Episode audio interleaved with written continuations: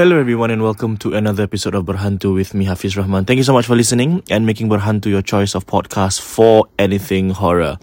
Um, I'm back again with another story which I feel is very interesting um, because it revolves around, well, actually, it doesn't revolve around the cartoon, but um, a gentleman came forward and shared with me the story of his neighbor um, who had a young kid who passed away from leukemia and the weird supernatural things that happened after that.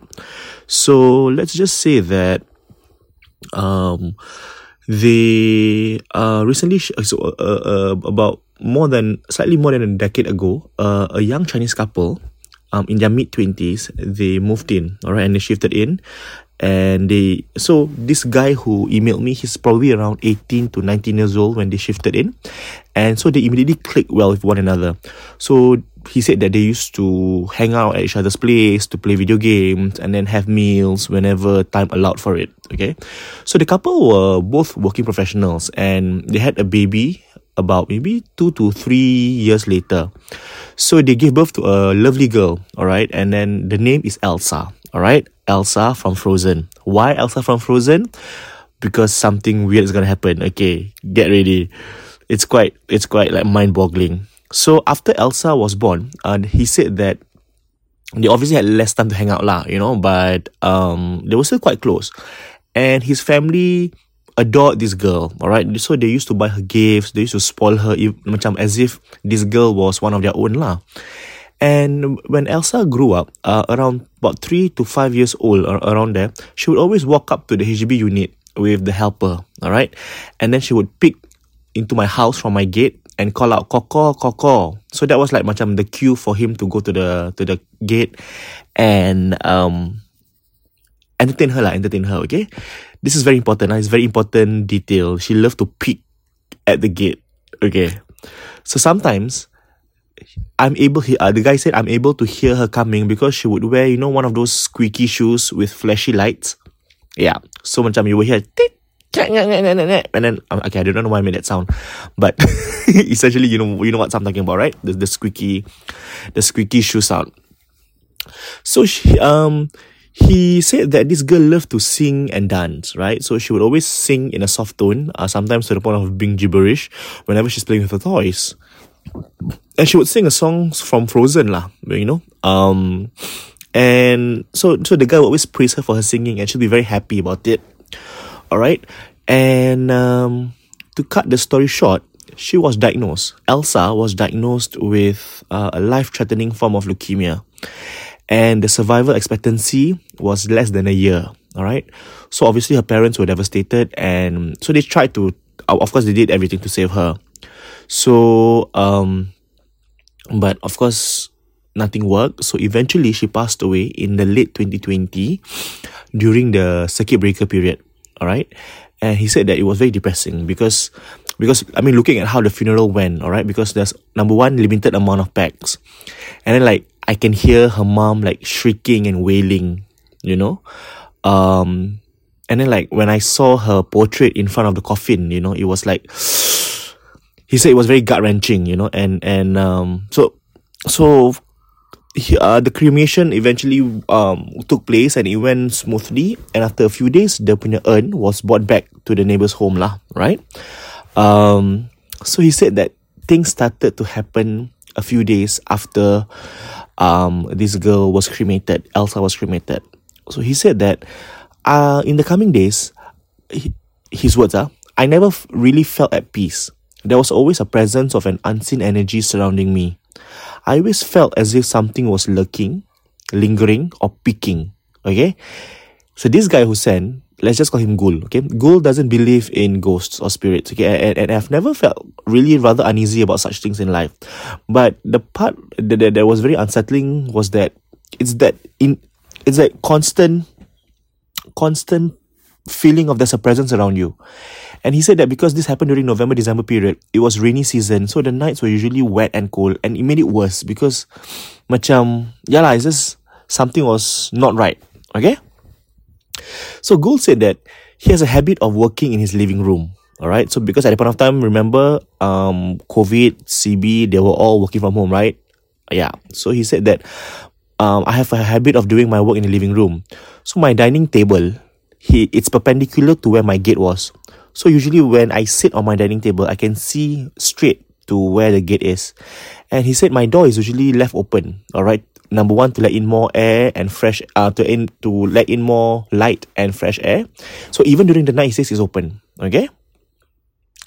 He said that as he was doing his work, he said uh, this happened a few times. I always have a mental vision of a small girl walking really fast by my gate. Dia, dia rasa macam ada macam budak kecil jalan cepat kat dalam gate. Alright. And then he said, tak apalah, maybe, maybe I'm just dreaming. Maybe I'm just dreaming. Okay. So by then he said he, it happened over and over and over again in the next two to three days. But dia cakap, aku tak boleh nampak perempuan ni siapa. I can never catch a proper glimpse of of who is this thing. Okay.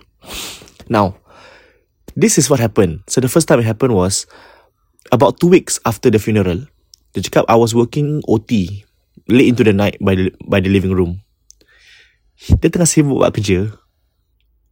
And then he heard the squeaky shoes almost running. So he looked up and at the gate, there's no one. Okay.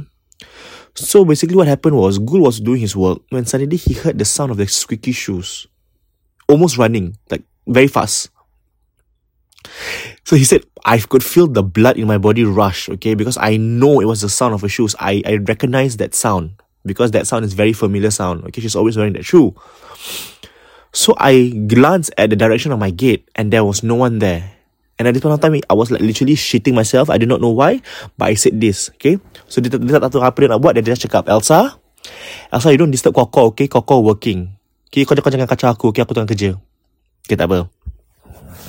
So later that night, later that night, he said, I was watching some TikTok videos, okay? After he was he was done with work. okay, this part is quite messed up. Um, dia cakap, I noticed like half a head just eyes peering into my house from my corridor window grill. Oh, he said, um, I cannot figure out what it was, but two things he said. Number one, kepala tu is not kepala kepala orang tua. It's not an adult size. It was a small head. Okay. Um, and number two, he said that at one of time I didn't feel I didn't feel scared. I felt more worried because I thought it was a neighbor. Because he said that my, my area was very is very quiet. And um there has been a couple of cases where there's breaking in and all that. So he thought it was a it was a robber. So he quickly stand up and then he went to the to, to the corridor window and there's no one there. So again, he said that same night when when he felt the the the, the when, when he heard the squeaking sound and then followed by this peering into the window, he said, "Hey, Elsa, if it was you, you don't play play, okay?" Now it's at night. Coco is tired, so settle. Nothing happened for a few days. Now, this is what happened on Christmas Day. So he said this happened on Christmas Day. So on Christmas Day, um, he invited a few friends and family over lah, um, um, to makan dinner dinner, you know, until late at night. He said I was with about four friends. Dia masih ingat lagi dia dengan empat kawan dia tengah isap rokok. Okay, they were smoking at the stairwell because he said uh, unit unit aku is just beside the staircase. So dia tengah isap rokok, the four of them just isap rokok until suddenly one of the friends cakap, "Hey, whoever this girl singing Let It Go song, you got to stop it eh. Keep repeating the same line."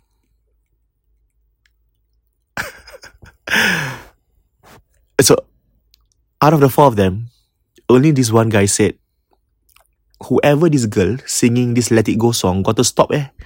Keep repeating the same line. No one else heard it eh, except for him. So when Gul heard this, dia macam macam eh, like shit, something's not right. So he said, eh, sorry eh guys, be right back, I need, I need to go to the toilet. So he went into the house, and he said, bila aku masuk rumah, aku dah, like I'm shivering and I'm sweating, thinking about what's happening. First, it was the apparitions then the sound of the shoe, then the peering, and then now the singing. Okay, so uh, he contemplated to inform the couple, the the, the, parents lah, the next day because he knew that they were still grieving ah, orang tengah berkabung kan.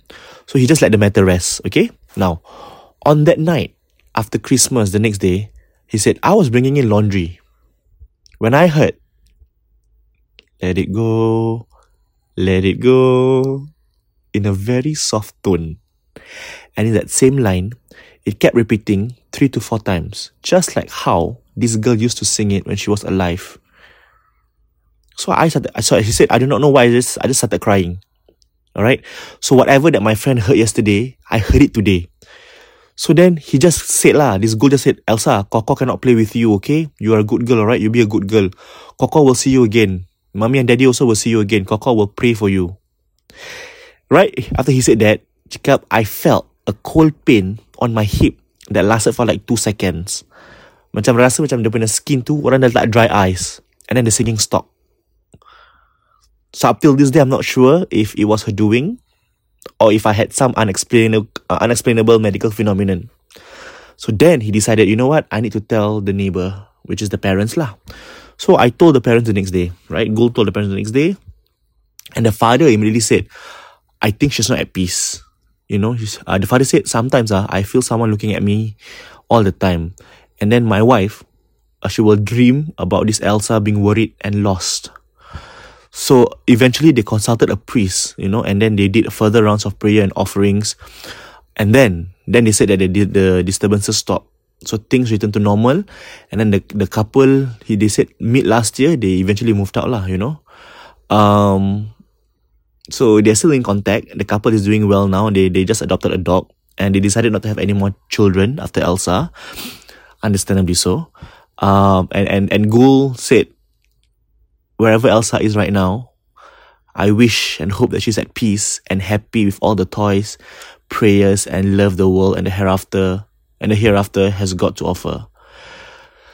So that's a story about Elsa. Uh, now I cannot, now I cannot, now I cannot um think about it. Now I cannot stop thinking about it because my room is just beside the window. Um, okay.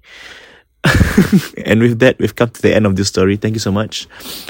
I hope that I don't make it weird for all parents out there whose whose kids are still obsessed with Frozen. Um, because yeah, I think the song "Let It Go, Let It Go" have has a different meaning now, and um, yeah, maka dengan itu dah habislah selesai cerita pada hari ini. Terima kasih. Thank you so much for listening. If you have more stories, please share with me at hafizabdurrahman at yahoo.com. Hey, I cannot stop thinking about a small head peeking over the window. I'm going to close the window. Uh, I'm going to close my curtain. Okay, thank you so much. Good night, everyone. Bye bye.